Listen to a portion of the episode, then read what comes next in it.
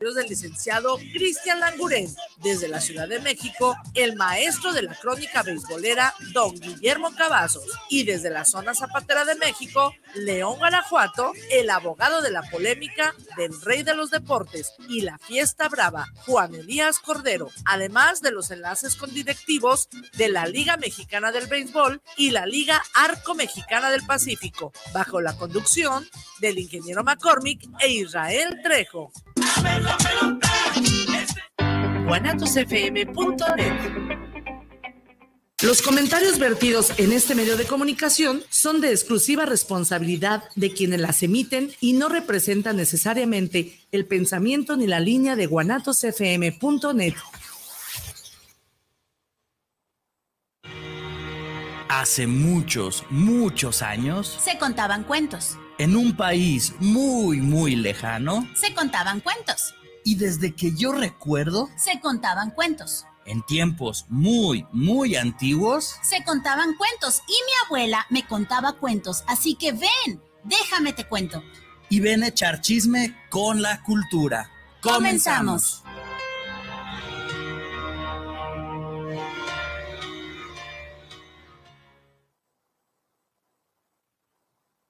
Hello, hello, familia bonita, ¿qué tal? ¿Cómo están? Muy, muy buenas y maravillosas tardes. Bienvenidos a este su programa llamado Déjame te cuento, en donde echamos chisme con la cultura. Mi nombre es Firi Vargas. Mi nombre es Bruno Navarro y bienvenidos, bienvenidos a todos ustedes. Una emisión más de Déjame te cuento en juevesito.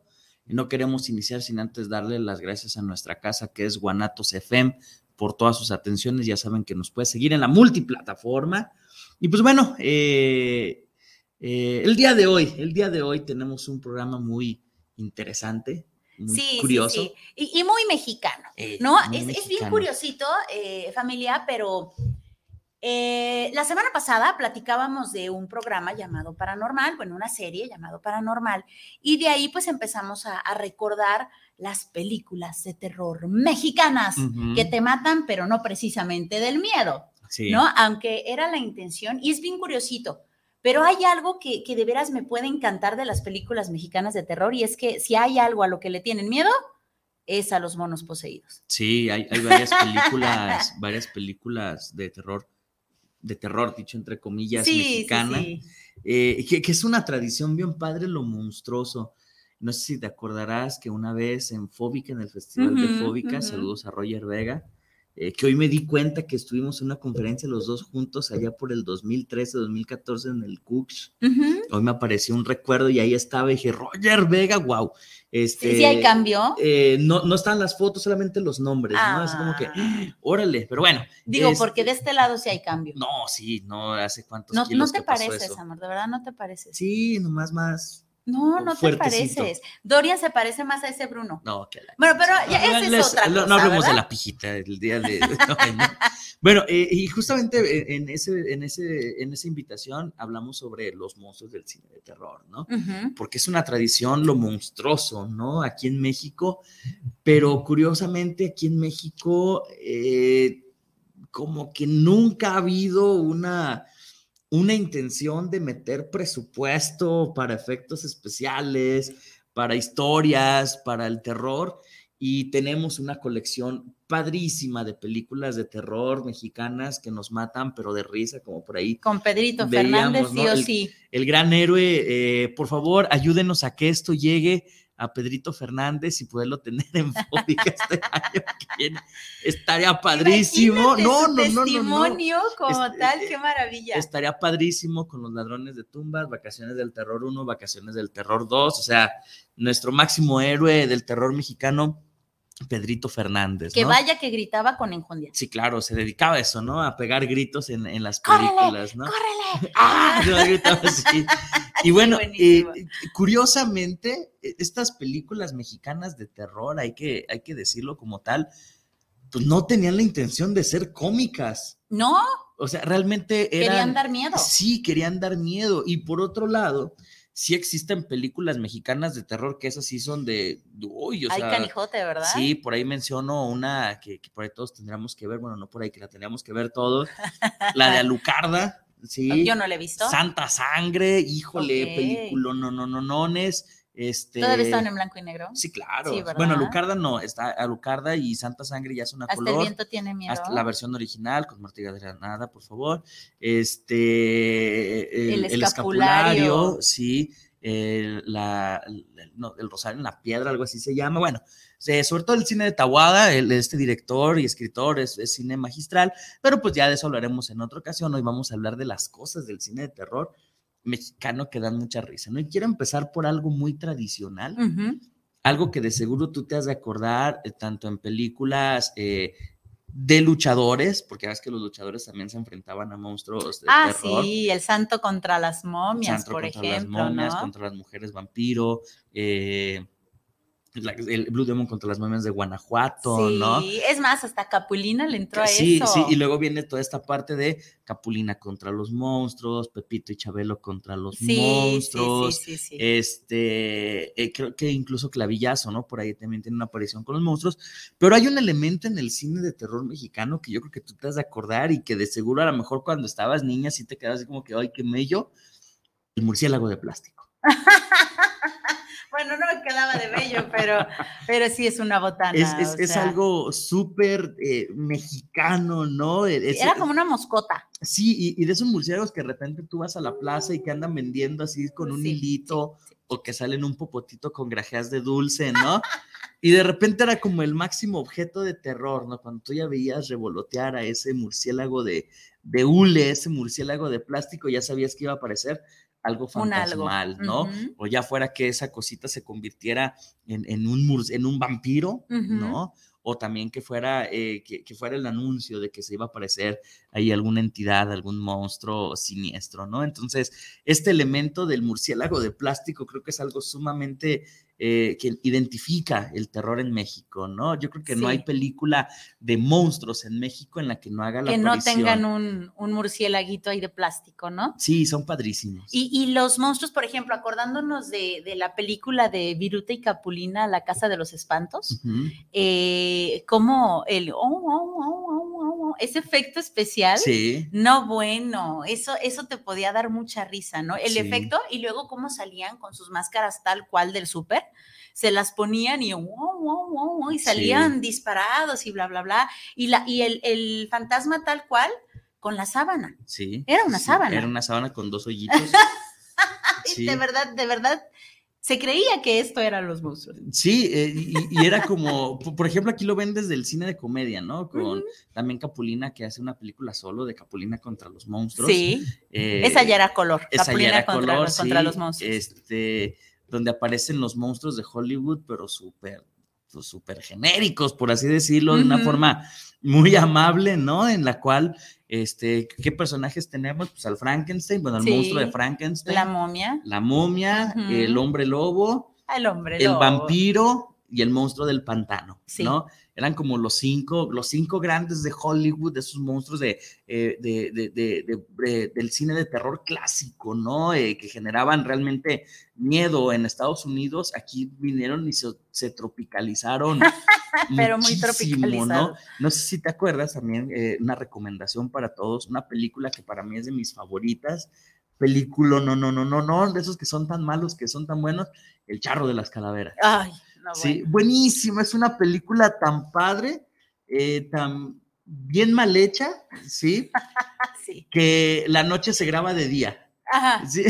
Y, justamente ese, ese punto me gustaría tratar, porque si hay algo que se usa ahorita, en la actualidad tal cual, es que todas las películas, series de miedo, terror, son oscuras. Tienes que incluso apagar tus luces para que puedas verlas. Pero en aquellos ayeres todo era de día o todo era en claro. Sí, sí, sí. O sea, eso, eso no ayudaba mucho. No, porque de repente querían, eh, por ejemplo, en esta película en particular, pues la historia de la película, ¿no? Este, muy bajo presupuesto, ¿sí? Eh, muy bajo presupuesto, hablando de cine de terror en México, estamos hablando de muy poco presupuesto, ¿no? Y aún así eh, se atreven a hacer esta historia de, dividida en tres secciones, donde el charro de las calaveras, un justiciero, el cual, este, sus padres son asesinados y él va por ahí eh, buscando vengar la muerte de sus padres y colgándose en la ropa una calavera por cada uno de los bandidos que ha encontrado. Pero de eso no habla las películas, habla de, del charro peleando contra monstruos, ¿no? El primero no es un hombre lobo, es el lobo humano. Sí, es este, esta máscara de peluche así súper esponjosita. Sí, sí, sí. Sí, este ranchero que se convierte, los efectos padrísimos, ¿no? Donde está la escena del ranchero tirado, luego cortan la escena, ponen un esqueleto, vuelven a cortar la escena y ya aparece el lobo humano, ¿no? Y luego cuando se destransforma igual, ¿no? El, el, peluche acá del lobo humano, luego el esqueleto y luego el ranchero, ¿no? Entonces viene esa parte, eh, la pelea con el vampiro, Sí, que tal cual era como la cabeza de un murciélago real, pero en botarga gigante de peluchito con orejitas, padrísimo. Sí, y el, eh, el, jinete sin cabeza, ¿no? Que, que después se encuentran en una caja de madera la cabeza del jinete de ¡Sálvame! Así todo, Y aquí voy con esto de que sea de noche, ¿cómo nos damos cuenta? Porque evidentemente es de día y los actores están así como asoleados, ¿no? Porque están así. El cielo se, ve, claro. y se ve el sol en algunas escenas, por un sonido característico del cine de terror mexicano, el aullido del coyote. Es buenísimo, ¿no? Siempre suena el aullido del coyote y ya sabemos que va a aparecer algo siniestro, oculto, sobre todo en las películas de la época de oro, ¿no? Este, por ejemplo, cuando van los luchadores en los cementerios, siempre se escucha un coyote, ¿no? Yo no sé tú, pero yo nunca, ni siquiera en el panteón de Stipac, he escuchado un coyote aullar. ¿No? No, no, no, yo no, o sea, eh, puedes escuchar grillitos, puedes escuchar incluso el sonido de, cuando pisas las hojas. el viento.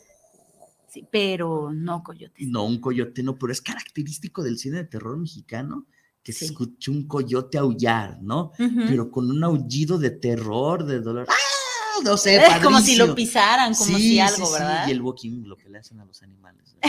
Sí, es, es, es, otra de las características del cine de terror mexicano, ¿no? Y, y con este bajo presupuesto, donde no tenían las cámaras ni la iluminación suficiente para grabar de noche, pues son estas atmósferas, el murciélago, el sonido, eh, los actores diciendo, oh, es una noche tan oscura, ¿no? Y el, sol de fondo justamente nos lleva como esta magia que solamente el cine mexicano puede tener.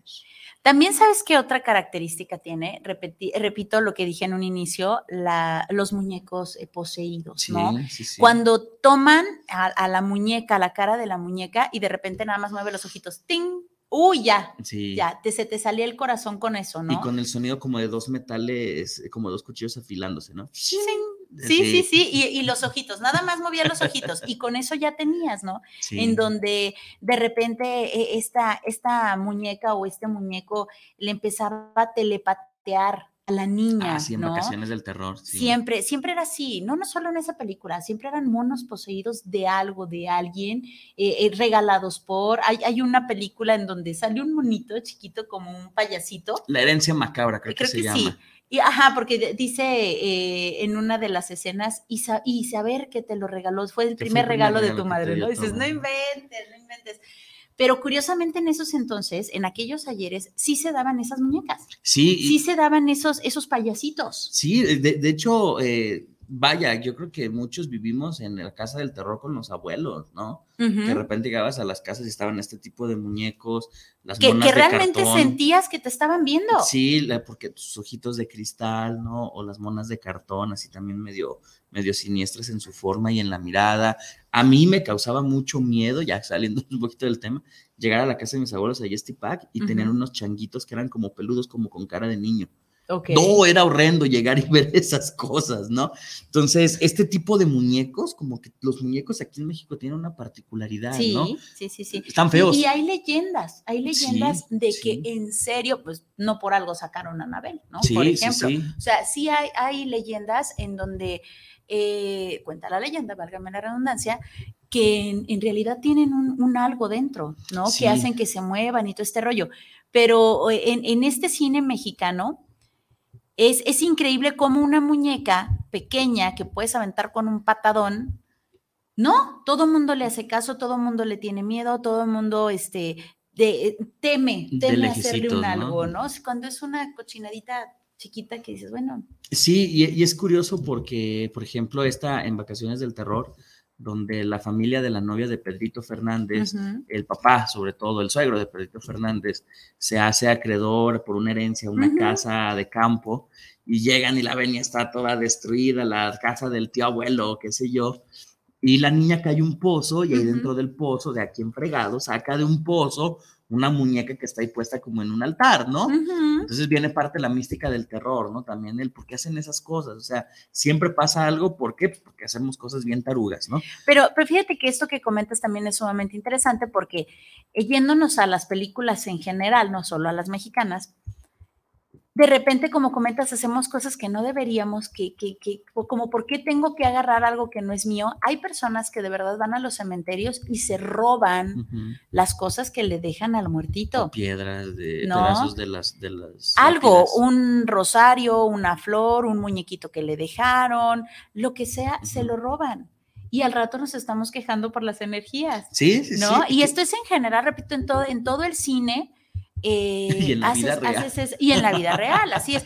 Eh, justamente platicábamos eso el otro día, Iván y yo, preciosa Iván y de tan amigas, que empezamos a agarrar cosas que no son nuestras.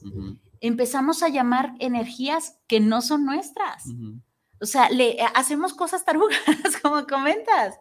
¿Qué necesidad hay de esto, no? O sea, por, por algo, ¿no? Lo, lo, decíamos también la semana pasada en la de paranormal, o sea, ¿para qué fregados destapan una tumba con una momia? ¿Para qué fregados la quieren abrir?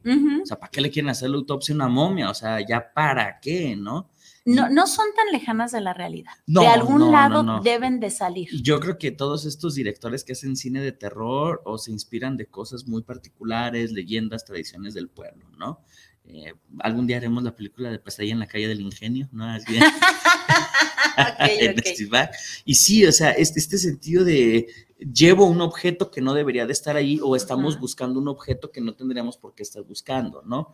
En el caso de las vacaciones del terror, pues el que la niña se haga de la muñeca, ¿sí? Que quién, por qué estaba metida en un pozo, quién sabe, pero pues yo creo que todos por sentido común, si vemos una muñeca metida en un pozo, ahí la dejamos. Entonces la niña se la lleva y la niña comienza a platicar vía telepática con, la niña más pequeña y es así como de sálganse, es mi casa, ¿no? O sea, ustedes son los intrusos, los invasores y comienza a Película de los otros. Sí, es como una, es como la versión de Annabelle sí procedió mucho antes que Anabel, así que eh, ¿cuál está basada en cuál? Mm, mm, mm, pensémoslo. No, en la de los otros igual, en donde esta es mi casa. Eh, en, este momento, en mi casa, su casa, eso pasa. Hay un guardián ahí que no nos deja en paz. Sí, pasan esas cosas. Y asusta a, los gatos. Y al perro. que es justamente... Y nos hace dagas. Y, y, es como de, bueno, no necesariamente es porque se haya llevado un objeto que no tendría que estar ahí, pero pues de repente... Estamos en su territorio, ¿no? Sí, ¿no? Así como de este es mío, ¿no? Que es lo que pasa con esta niña de, de vacaciones, con esta muñeca, perdón, en vacaciones del terror, ¿no? Eh, y ahora, ¿cuál es lo, lo padrísimo de esto? Mencionabas la otra película, la de la herencia macabra. Eh, si mal no recuerdo, si Dorian nos estás escuchando, dame el dato preciso ese muñeco de payasito, así como tipo arlequín que le regalan al niño y que después cobra.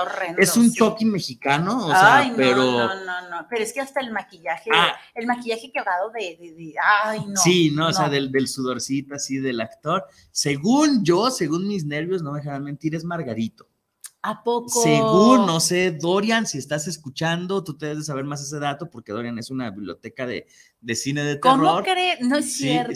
según mis nervios, el actor que hace del payasito, o sea, de ese muñeco con vida que amenaza. Pero ahí estaba grande. Sí, sí, sí, o sea, Margarito ya era muy viejo cuando murió, murió como de 80 años. ¿Cómo crees? Sí, y eh, la protagonista, Lorena Herrera, como de 19 años. Uy, si no, que en esos ayeres era bueno, sex symbol de sex symbol. O sea, imagínate la escena, el cuadro, ¿no? De la película una familia que le regala un muñeco que termina siendo Margarito y acosando con un cuchillo a, Lorena Herrera, ¿no? Entonces, híjole, si usted no le dan ganas de ver eso, no, no, no sé qué tipo de cine, qué tipo de cine quiere ver, ¿no? ¿Cuáles efectos especiales y eso? No, si nos ponemos a ver la trama, si nos ponemos empáticos con los personajes, a mí sí me daría miedo.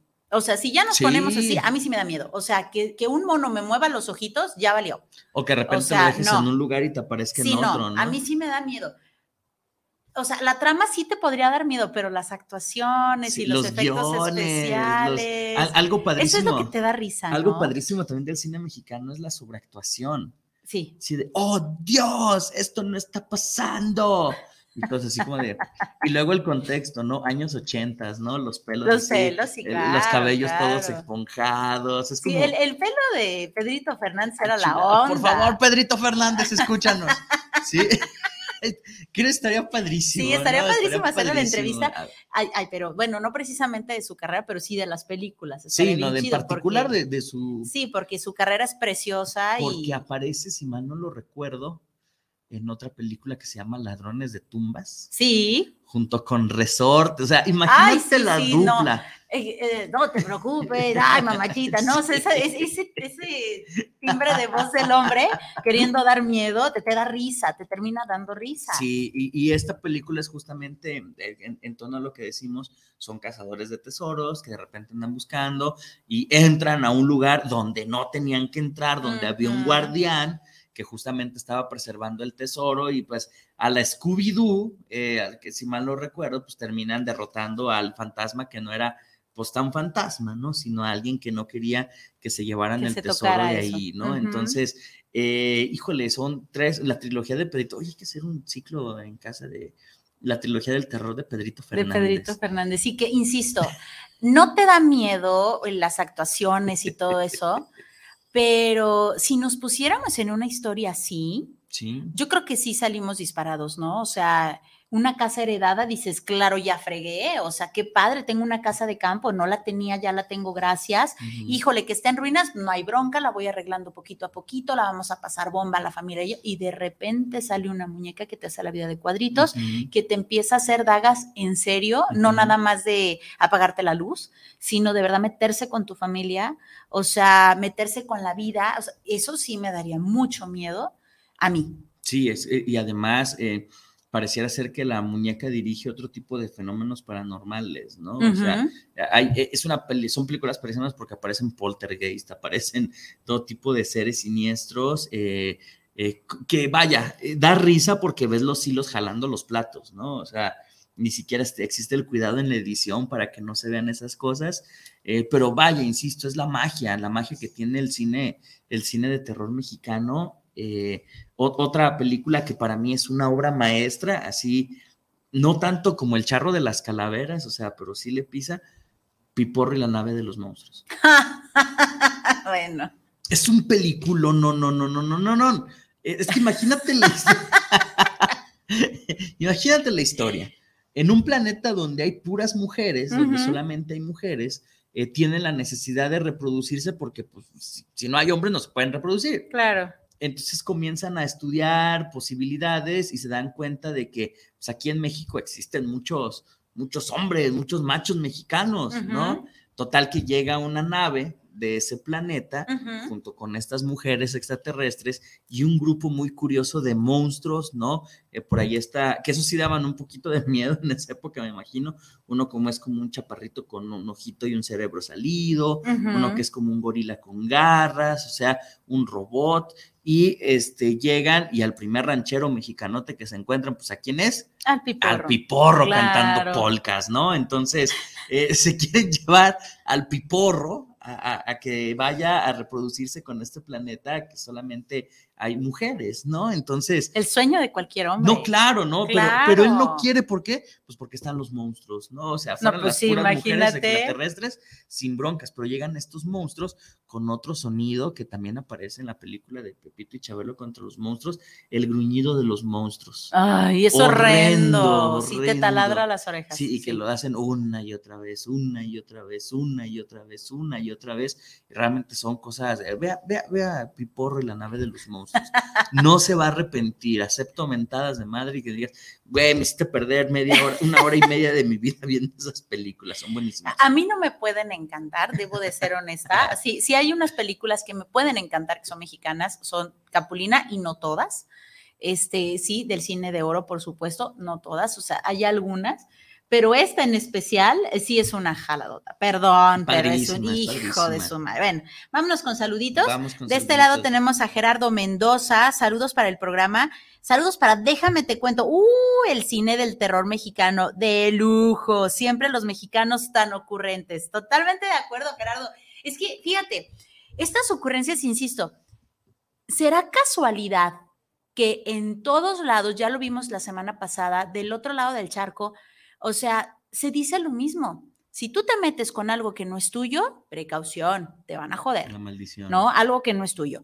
Otro, eh, los fantasmas. Los fantasmas existen. Eh, o te metes en un lugar donde hay un guardián protegiendo algo. Algo.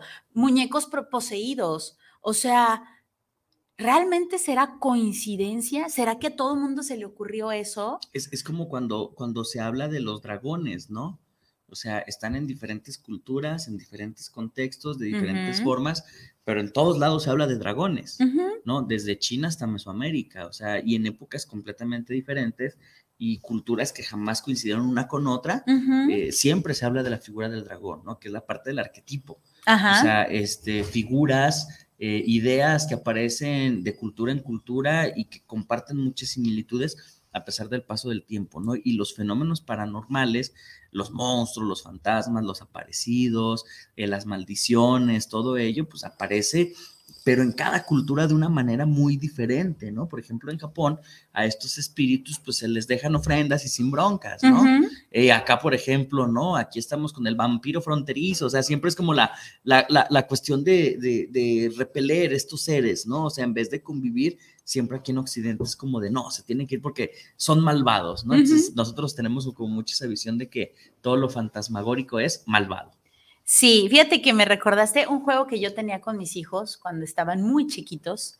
Era, eh, me recuerda esto porque así siento estas películas, ¿no? El a las 12 de la noche sale el señor con su cuchillo. ¡Ah! Para ponerle mantequilla a su bolillo. O sea, es como de, sí, mucho miedo, mucho miedo, pero tan, tan, tan, tan, tan. O sea, e, es curiosito al final. Bueno, muchísimas gracias, Gerardo. También tenemos a Juan Eduardo Villalobos. Saludos, mis estimados, que por cierto, Besotes, Eduardo, está estrenando programa, ¿no? La semana pasada estrenó programa. Sí, esta es la segunda. Muchas felicidades. No recuerdo el horario ni el día, pero por favor esté atento a. Hoy a las 2 de la tarde. Hoy a las 2 de la tarde. No se lo pierda, de verdad, está buenísimo el programa. Creo que promete mucho, promete mucho. Eduardo, muchas felicidades de todo corazón. Ya es miembro de la familia Guanatos, mi estimado. Así es, bienvenido a la familia Guanatos. Yo tuve ya el placer de tenerlo en, Juntos ni el Matrimonio Pesa. También está en acá en el tornillo. Así que qué maravilla tenerte ya en la familia Guanatos. Bienvenido.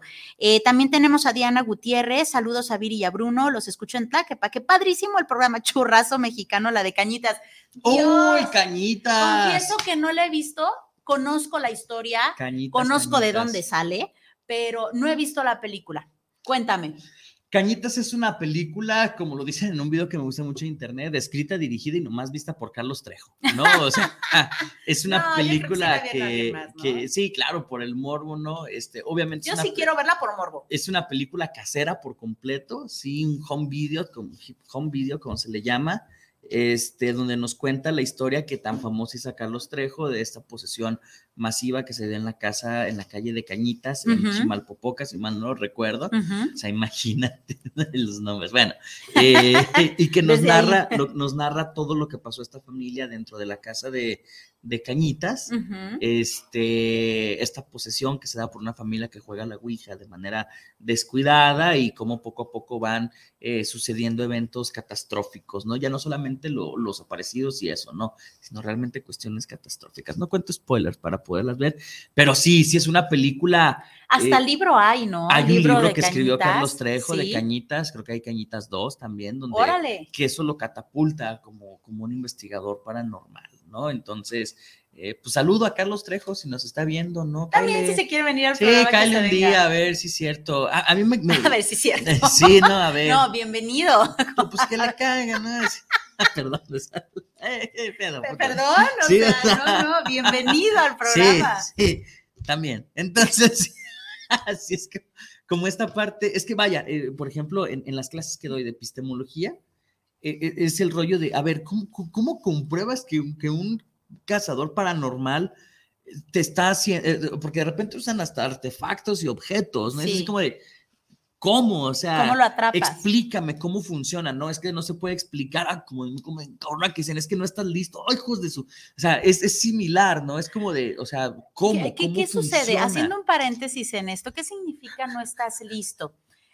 muchas cosas de, de las que nosotros decimos Pueden muchas personas entenderlas muy bien, pueden muchas personas no entenderlas y pueden muchas personas decir, ah, te falta un poquito más, ¿no? Porque, porque en efecto, o sea, nosotros vamos creciendo y vamos evolucionando. No todos estamos con la misma apertura, no todos estamos con la misma evolución, no todos estamos con la misma madurez. Yo, por ejemplo, no le puedo explicar trigonometría a un niño de tres años porque no me va a entender. ¿No? A mí un científico eh, de eh, física cuántica no me puede explicar porque no le voy a entender. Entonces, a eso se refiere. No es que sea despectivo, no es que sea mala onda, es que de verdad no te puedo explicar algo que en este momento yo me doy cuenta que no estás listo, porque no lo vas a entender, no es mala onda, ¿no? Pues sí. Va por ahí, o sea, pues no, no es mala onda, pero, pero, pero va por ahí. Ni tampoco te puedo decir cosas en las que no estás preparado para ver, no te voy a abrir. Es como cuando le abres los ojitos a los perritos recién nacidos, los jodes eternamente, ¿no? Es como cuando abres el capullo. Eh, lastimas a la mariposa y ya nunca voló. O sea, de verdad todo es a su tiempo y en su proceso. Sí te entiendo que saque roncha, pero va por ahí pues vamos viendo si Carlos Trejo ya, ya, está preparado. ¿Es como un Ghostbuster? Algo así. Sí, Carlos Trejo es un Ghostbuster, ¿no? Tal cual. Eh, vaya, eh, esta parte de los cazafantasmas también es muy curiosa porque sí, hemos hecho eh, las pistolas de protones y todo eso, que tiene su explicación física y también los cazafantasmas tienen su explicación física, ¿no? O sea, no, no de tangible, sino en cuanto a la física como ciencia. Pero pues vamos viendo, o sea, yo, yo quiero explicaciones de todo eso. Don Carlos Trejo, cáigale. También Jaime Moza, también tengo muchas dudas. Estaría padrísimo. A eso, ¿no? Muy bien. Sí, también tenemos a, muchas gracias, Diana por tu comentario de cañitas. También tenemos a Julio César Martínez, saludos para el programa, saludos para Déjame te cuento, también Resorte es un personajazo del terror, sí, era lo que mencionaba hace ratito Bruno, de verdad, su, cara de susto es de risa. o sea, cuando pelan los ojos y abre, la, boca, ¿no? es, padrísimo. Y también le hacen el close-up, Así como de la cara del rostro del terror, ¿no? Sí. Que es lo que comentabas hace rato, ¿no? Esta exageración en que sí, en efecto, cuando te asustas, se te abren un poquito más los ojos, claro que gritas y se te abre la boca, pero no a ese grado. Y sin decir, ay, mamachita. O sea. o sea, no, o sea, puede, pasar de todo en el terror. Ay, pero, así, ay, no, ay, ¿te acuerdas del programa de Extra Normal cuando iban a hacer estas investigaciones paranormales donde de repente se ay, joder, su no, entonces, eso sería más genuino que una mamachita. Bueno, para él era el, el sí, ¿no? Sí, no, pero yo creo que es más genuino un quita zambi, o sea, más padre que un ay mamachita, ¿no? O sea, mis respetos a la, a la trayectoria de Don Resortes, pero pues de terror no tiene nada. No, era, era, era un personajazo, como dice Julio César.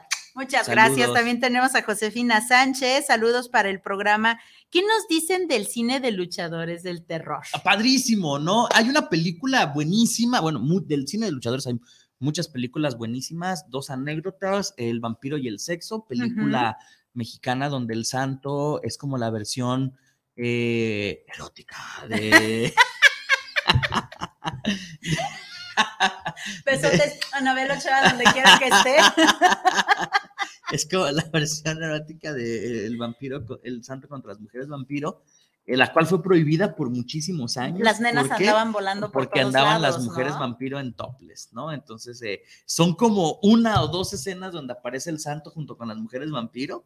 De ahí en más, bien pudieron haber quitado las partes de las mujeres vampiro y era una película normal, pero al compartir el nombre de santo con las mujeres vampiro y que las mujeres vampiro anduvieran en toples, prohibidísimo, ¿no? Hasta hace unos años, pues es que como, como cuántos, eh, ¿en qué época estamos hablando? hablando de los años 50, 60. Imagínate a los 50 y 60 las chicas en dos. Sí, sí, sí lo había, pero ¿cuál era la bronca? Que el santo era un producto para niños.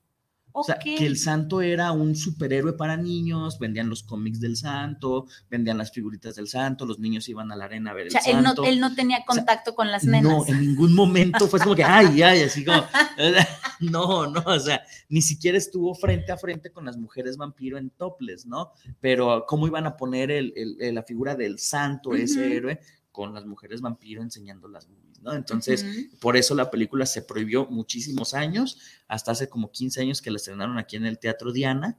Sí, padrísimo todo el evento. Todo en grandote por, se por ahí tenemos una, creo que sí tengo una copia de, esa película. Ok. Creo que sí, es, es padre por la cuestión anecdótica, ¿no? De cómo una película tiene todo este trasfondo. Eh, hay una película, no recuerdo el nombre, me dispensarán, eh, de un hombre invisible que va y ataca a luchadores con un efecto que hasta el día de hoy me pregunto cómo lo hicieron. Ok. Sí, donde se ven las huellas del luchador, eh, las huellas de este hombre invisible sobre la, el ring, sobre la lona del ring, ¿no? Entonces de repente es como de, órale, muy chido, ¿no? Este, y hay películas, eh, los monstruos siguen siendo los mismos. Eh, por ahí hay una película donde el santo, si mal no lo recuerdo, pelea contra la momia azteca. Ok. Sí, y Blue Demon pelea contra el robot humano si mal no recuerdo, y existe un crossover. Hay una película que se llama La momia azteca contra el robot humano. Entonces ahí es donde vamos viendo que también existe un universo dentro del cine de terror mexicano y pues tenemos una joya como la momia azteca contra el robot humano. Sí, esa momia azteca es la onda. Sí, es la eh, onda. Eh, ¿Te acuerdas cómo se llamaba el villano de, de Blue Demon contra las momias de Guanajuato? Eh, que él, era el Tinieblas, el original, como de dos metros el, monote, se llamaba Lucifer o Satanás, no me acuerdo, y era justamente una momia eh, que había revivido todas las momias ahí de, de, Guanajuato, de Guanajuato, ¿no? Entonces, de Guanajuato. Ah, ah, bonito, sí. ¿Más saluditos? Sí, Dorian, Dorian Navarro dice, gran tema, excelentes conclusiones. Saludos, Viri y Bruno. Bendiciones y abrazos de parte de madre. Y Dorian, y nos dice que sí, efectivamente, en la herencia macabra, el enanito era Margarito. ¿En serio? Sí. Oye, pero se veía totalmente diferente. Pues era muy joven Margarito en esa Estaba incluso hasta pasoso, ¿no? Sí, sí, ya después le pasaron cosas muy tristes a Margarito. Pero, pero es muy curioso, digo, yo en su momento, ya lo había platicado por ahí, en su momento tuve una organización de fiestas infantiles y es un verdadero show que tu maquillaje de payaso se te quede impecable, inmaculado y que no se te rompa el maquillaje como tal, pero ahí ni siquiera lo retocaban, o sea, de verdad se le veía en las arruguitas, en las, en las líneas de expresión tal cual, se le veía craqueado el, al, mono. Y ves el, mono, la figura, el, muñeco, y es como de cara de niño, pero bueno. Eh, cosas sí, es, muy curiosito, pero bueno. Dice Dorian, también cabe mencionar que Cañitas fue el causante de la pelea de Alfredo Adame contra Carlos Trejo ya que Adame tenía un programa de debate y en ese programa se la pasó desmintiendo el libro y de ahí esta rencilla, dato cultural por parte del Dorian. Dice, postdata, yo tengo el libro de cañitas. Ah, préstamelo, mi Dorian. Rola, Dorian, rola. Es más, hay que hablar de qué opinan los jóvenes. ¿Qué opinan los jóvenes de cañitas? De cañitas, ¿no? Nomás dame tiempo de, ¿cómo se llama? De documentarme. Dame chance. Ok, este, tenemos a Dorcy Cuevas. Preciosa Dorcy, te mandamos un abrazote y un besote. Ya nos dice saluditos. Saludos, Dorcy. ¿Qué más? Yo aquí ya saluditos ya, ya no tengo. Fíjate, voy a, mencionar otra película de terror, que es así, es hecha en la época de oro del cine mexicano, sí, que se llama El varón del terror. Ah, ok. ¿Te acuerdas de, se me acaba de ir el nombre del actor? Eh, ¿Recuerdas la película de Los Tres García? Sí. Donde está Pedro Infante y sus dos primos. Eh, Abel Salazar. ¿Te acuerdas de Abel Salazar? El único que no tiene bigote. Sí, Abel Salazar va a protagonizar justo así cuando estaba en el tope de su carrera una película de terror llamada así El varón del terror, en el cual era como un, joven aristócrata que por una maldición se convertía en un monstruo y se llevaba mujeres. Y lo más curioso de esa película del varón del terror era que la transformación era una máscara muy tal cual, así, máscara de látex fea con pelos de peluche, sí, pero, o sea, las que venden en, Halloween en Walmart están sí, sí, más perronas, ¿no? Eh, y justamente era como el, el impacto, ¿no? De cómo un hombre tan guapo como Abel Salazar se terminara convirtiendo en, ese monstruo, ¿no? Para tener conductas medio, medio lascivas con, con las mujeres, ¿no? Llevárselas. Eh, y hablo lascivo de lo que fuera el cine en los años 40, ¿no? O sea, simplemente para secuestrarlas y llevárselas de su casa. ¿no? O sea, no se ve ninguna otra cosa, no está el topless como en el vampiro y el sexo, ¿no? O sea, simplemente es eh, el, cómo acercársele a estas mujeres que le parecían atractivas pero ya a través de la maldición en esta figura monstruosa, ¿no? Entonces, esa es otra película también muy buena. Sí, a mí sí me gustan esas películas. a mí no me pueden encantar, Yo sí las puedo disfrutar mucho por, eso, ¿no? Por esta cuestión de, dices, ¿cómo lo hacían en serio? O sea, ¿cómo pensaban que fuera en serio, no? Sí, pero realmente esa era la intención, realmente era la intención de, dar miedo, eh, de, con su actuación, realmente se entregaban a la actuación, o sea, nunca fue la intención de, dar risa, pero pues daban risa. Sí, ¿no? Eh, vaya, entendemos lo limitado de los recursos para este tipo de situaciones, pero bueno, de repente hay ciertos documentales filmados que, que tienen más terror en la atmósfera y demás pero bueno, aquí sí se le da énfasis al actor, ¿no? A, su actuación y demás. Una, una actriz que, que, no te imaginas, Tatiana. Sí. Tatiana, la reina de los niños, ahí de, pareja de, Pedro Fernández. Que no era la de Vacaciones del Terror 1, ¿eh? digo, nada más ahí, ahí lo dejo así como del Picaflor de Pedrito Fernández. No era el mismo personaje, pero en Vacaciones del Terror 2, Pedrito Fernández aparece junto con Tatiana, si mal no lo recuerdo, en un parque de diversiones, ¿no? Creo que sí, pero es, muy curioso ver a Tatiana porque también ambos actores actuaban exagerado. Sí. O sea, era un, ah, ah, ven, no, corre, salta. O sea, era muy, muy, muy exagerado, que es lo que te da risa. O sea, tú no harías eso normalmente. O sea, yo, mm, claro que no, o sea, sabemos cómo funciona el miedo, ¿no? Te paraliza. O, te impulsa incluso, pero... O sales disparado, ¿no? Pero no te quedas así como aún, ¡ah! Como cuando a Ventura le clavan las fechas, ¿no? Así como de, o sea, ya así se ven las actuaciones, ¿no? Así como que, ¡ah! Me tocó el monstruo. ¡Ah! O sea, es súper sobreactuadísimo pero es lo que lo hace divertido. Yo no creo que los escritores del cine de terror sean así como de, en esta escena vas a provocar más risa que miedo, ¿no? O sea, o, el director que diga, no, no manches, eso se ve bien divertido. ¿Cómo, ¿Cómo pasas del miedo a la risa? Yo creo que es muy fácil, porque ambas son reacciones ante lo inesperado. Sí. O sea, cuando pasa algo inesperado, o te da miedo o te da risa. ¿Sí? y, yo creo que este tipo de situaciones, pues, eh, yo creo que era de, a ver, este Pedrito, Tatiana, de repente se les va a aparecer la bruja con cola de cocodrilo, que será el final de Vacaciones del Terror 2, alerta spoilers, o es como un gnomo, no sé, eh, y de repente es como que lo vas a ver y van a gritar. ¿Y cómo es? Ah, espérense, ¿no? Entonces de repente lo ven y es como que, pues, ¿cómo le grito a eso si se ve bien divertido, ¿no? Pues deja actuar y me imagino algo que realmente esté eh, grotesco, ¿no? Entonces yo creo que... Que insisto, o sea, si realmente a mí se me aparece algo así, o sea, cuando se ve totalmente que es la máscara, cuando se ve totalmente que es una cola de plástico y todo, pues sí te da risa, dices, ¿este qué trae? ¿Qué me quiere hacer? ¿No? A lo mejor me da miedo porque me puede robar o algo. Pero si se me aparece un algo que de veras no, no, no sea una cola de, plástico y sí sea una cola eh, genuina, sí, le corro. El problema es a, mí, a mí sí me daría miedo. Yo sí soy miedosita, o sea, sí soy, me encantan, me asusta, pero me gusta. Este tipo de cosas paranormales a mí me puede encantar. Eso de que ya le abrió la panza y se salieron las tripas y la sangre, y esas cosas no me pueden encantar.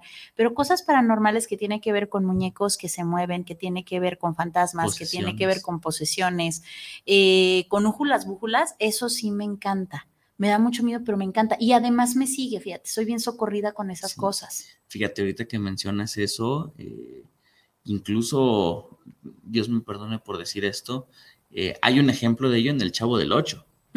¿Sí? Cuando se meten a la casa de Doña Clotilde, ¿no? Que es como esta búsqueda entre el terror y la comedia.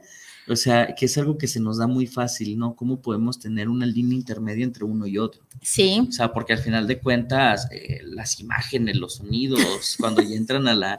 Pues sí, sí, o sea, cuando ya entran a la casa de Ana Clotilde, a más de un niño le sacó un susto. Fíjate que, sí, otro gato, ¿no? Es padrísimo. Pero es que trasládelo a su vida real. Hace poquito te voy a ventanear, bellísima madre, hay dispensa. Hace poquito mi madre estaba haciendo oración y de repente mi mami este, se encontraba en ese momento solita y de repente siente que le tocan el hombro, que le hacen así de toc, tac. Y pues mi mamá en ese momento, estando sola, dijo en la madre, ¿no? O sea, ¿quién es? Y claro que te paralizas, dices, volteo no volteo, ¿qué carajos hago? Se envalentona y voltea y su gato Mirsi, ¿no? Así como de, dices, no inventes. Y yo solté la carcajada como tú, pero mi mamá no, soltó la carcajada. Fue de miedo, de No, o sea, dices, por Dios. Una vez también voy a balconear a mi otra hermana, a, a, a Esme.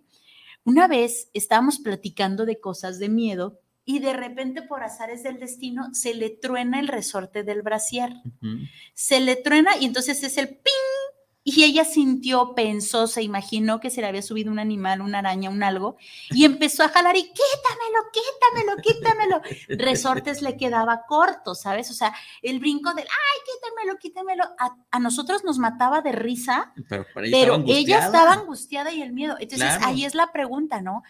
¿Por qué de repente el miedo de los demás o las reacciones de miedo de los demás a nosotros nos pueden sacar tanta risa? Es que realmente una persona con miedo reacciona físicamente de una manera muy curiosa, claro. O sea, el cuerpo se contorsiona, las eh, como la, ¿cómo se llama cuando se congela el chavo? Eh, la garrotera. La garrotera, o sea, realmente es A lo mejor no la haces tal cual, pero sí la sientes por sí, dentro. y además el cuerpo muchas veces, eh, como los gatos, no hay personas que brincan tres metros de un susto, o sea, realmente el cuerpo reacciona de una manera muy extraña ante el miedo y como es algo extraño que a nosotros no nos está pasando, pues nos genera como como esa risa, ¿no? Como el perro con la cola entre las patas, hay un gato, ¿no? O sea, el, el perro estaba petrificado del miedo Sí, claro, y nosotros pues, muertos de risa, ¿no?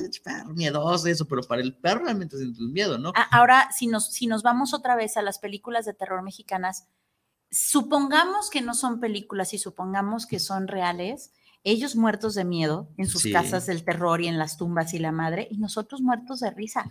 ¿Cuántas veces no nos pasa en la vida real? ¿Sí? Donde es que no me entiendes, no eres empático, no estás sintiendo lo que yo... Te estás riendo de lo que me pasó, pues ¿es en serio? desafortunadamente sí reaccionamos. Es una reacción. Y, y, exacto, es una reacción, no la pensamos, al ser una reacción no la pensamos, la tenemos que pensar para dejar de reaccionar. Así es, entonces de repente llega un momento, eh, por ejemplo, en la plática con los amigos, pues si de repente alguien se asusta por algo, te da risa, pero si de repente estamos en consulta y alguien se asusta, no, es como el momento, ¿no? o sea, el poder ya hacer conciencia de no puedo reaccionar de cierta manera estando aquí o estando en una clase o estando en una conferencia, ¿por qué? Porque ya se pierde el sentido, ¿no? Entonces, eh, por eso podemos entender por qué no sucede esto. Eh, dice el Dorian, no sé por qué mandó esa pregunta, eh, ¿quién te hizo tanto daño, Dorian? ¿Qué opinan del vampiro te por ocho? ¿Sabes el vampiro te por ocho? Lo conocí por ti. Cine de ficheras donde el Chatanuga hace del conde Drácula. No, no, no. O sea, para empezar, no te imaginas, perdón que lo diga así, no es despectivo ni mucho menos, pero no te imaginas a un vampiro con las características del Chatanuga. Sí, perdón. ¿cómo no? No, un vampiro con esa, con ese tamaño y con esa corpulencia y con. No. No, no te, lo, no, no te lo imaginas así. Al vampiro normalmente te lo imaginas muy flaco, ojeroso, cansado y sin ilusiones, tal cual, así te lo imaginas, no te lo imaginas con la, con, con la forma física de Chatanuga, perdón, no, desde ahí ya empezamos con algo, ¿no? No, pero es, es, es, si usted es mayorcito, vea esa película, o sea, imagínese un vampiro ambientado en el cine de ficheras, o sea, lo que menos quería era chupar sangre. Sí. Quería chupar, pero no sangre. o quién sabe, cada quien sus cosas. Dependiendo, ¿no? bueno, este, véala, ¿no? Y justamente eh, respondiendo a Dorian, que qué opinamos sobre el vampiro te por ocho, algo que solamente se puede hacer en México. Sí, algo que solamente en México se nos ocurre, eh, no, no me quiero, no, no, recuerdo el nombre del director y demás, eh, que dice, oye, ya hemos hecho como 25 mil películas de cines de ficheras con todas las profesiones posibles, los del gas, los albañiles, los del agua, los de todo. ¿Qué nos falta? ¿Qué personaje nos hace falta llevar a este grupo donde las mujeres exuberantes están desnudas y haciendo fregadera y media, bailando, cantando y los demás? O hay que hablar un día de cine de ficheras, qué tipo del hombre así feo, gacho, vulgar, guapo. Pero todas las, nenas alrededor, ¿no? así, preciosa. O sea, ¿qué nos falta? Un vampiro. Pero porque. Conde Drácula, ¿no? O sea, ¿y quién puede ser el mejor Conde Drácula de todo el cine? El Chatanuga. ¿A quién pondría? o sea, ¿a, Polo Polo? Sí, no, también. No, a este Rafael Inclán. ¿Cuántas películas no hizo Polo Polo también? Sí, sí, sí, pero era, gracioso el tipo. Sí, pero así como verlo, por lo menos el Chatanuga estaba grandotote. Ah, para empezar. Sí, sí, sí, al menos. Estaba grandotote, o sea, ni modo que pongas al Pirurris como, como Drácula. Pirurris. O a este, este César Bono como Drácula. Mira, César Bono a lo mejor sí quedaría bien por su ah, fisonomía. No, bueno, este luego hablaremos del cine ficheras, pero sí. porque se nos está acabando el tiempo. De este lado, de este lado tenemos a Miguel Ángel Flores. Saludos para el programa, saludos para Déjame te cuento un gran saludo. Es padrísimo su programa. ¿Qué opinan del actual cine mexicano de terror? Chafísima, perdón que lo diga. ¿Por qué? Eh, eh, son remakes. La mayoría del cine mexicano de terror actual son remakes. Eh, la mayoría del cine mexicano actual que vemos en las plataformas no sale de lo mismo que son posesiones, ¿sí? Este, desafortunadamente el cine mexicano ha caído en el recurso de, eh, y lo voy a decir con, mucho respeto, es decir obscenidades y enseñar chichis, punto. O sea, si no pasa eso, no es cine mexicano. No atrae. O sea, ajá, y es como de, ah, sí, hay una posesión, como la película que estamos viendo el otro día, ¿no? Sí, sí hay una posesión, pero a fuerzas tiene que aparecer la muchacha encuadrada en algún momento, ¿no? Entonces, como que, pues, como para qué, ¿no? No deja de ser como el cine de ficheras. En su momento estuvo, en su momento las chicas enseñaron, pues no dejan de mostrar que las mexicanas son guapas, ¿no? Sí, pero es como que. Va por ahí, no es necesaria la escena, pero ahí está. Además, creo que está encasillado, ¿no? En la actualidad en, en hacer estos remakes o mostrar este tipo de eh, creo que tienen más originalidad los que hacen películas de terror para niños, de la leyenda de la Nahuala, del Charro Negro. sí, están muy chidas. Realmente tienen como mayor compromiso, ¿no? En, mostrar monstruos y, estas visiones mexicanas de terror que a la gente en su Las muestran como leyendas tal cual. Claro. Y entre lo graciosito, la animación y demás, pues está chido. Pero el cine de terror mexicano actual, pues sí deja muchito que, muchito que desear. Yo no puedo opinar al respecto, no soy mucho de esas películas, de, no, no, las, no las he visto, pero la que le traigo ganas es a Cañitas, nomás por morbo. Sí, vamos viendo qué hay ahí, ¿verdad? Pues bueno, desgraciadamente se nos acaba el tiempo. Es un placer estar aquí con ustedes, de verdad, echando chisme con la cultura. Si se fija, aquí no, no hacemos, eh, no tragamos tacos de gente. No. es en mal plan lo que comentamos, realmente es con la intención de describir las situaciones, de describir la, los personajes y demás.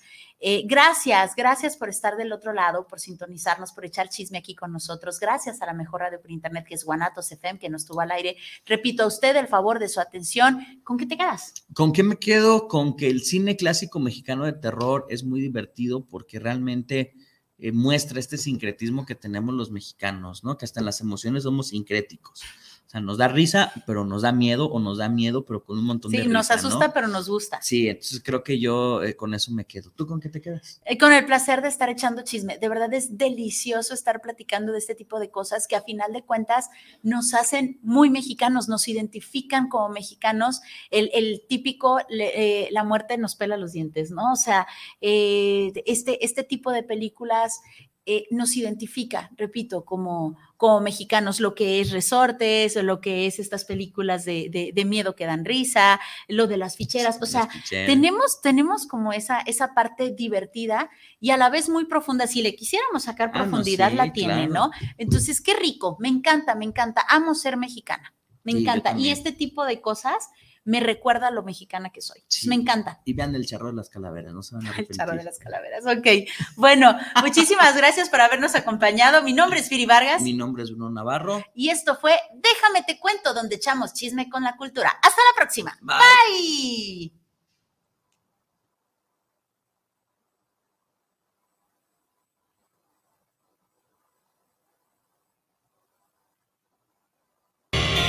Y colorín colorado. El programa de hoy se ha terminado. Vamos a vivir la vida sin tanto cuento. Muchas gracias por habernos escuchado. Viri Vargas y Bruno Navarro.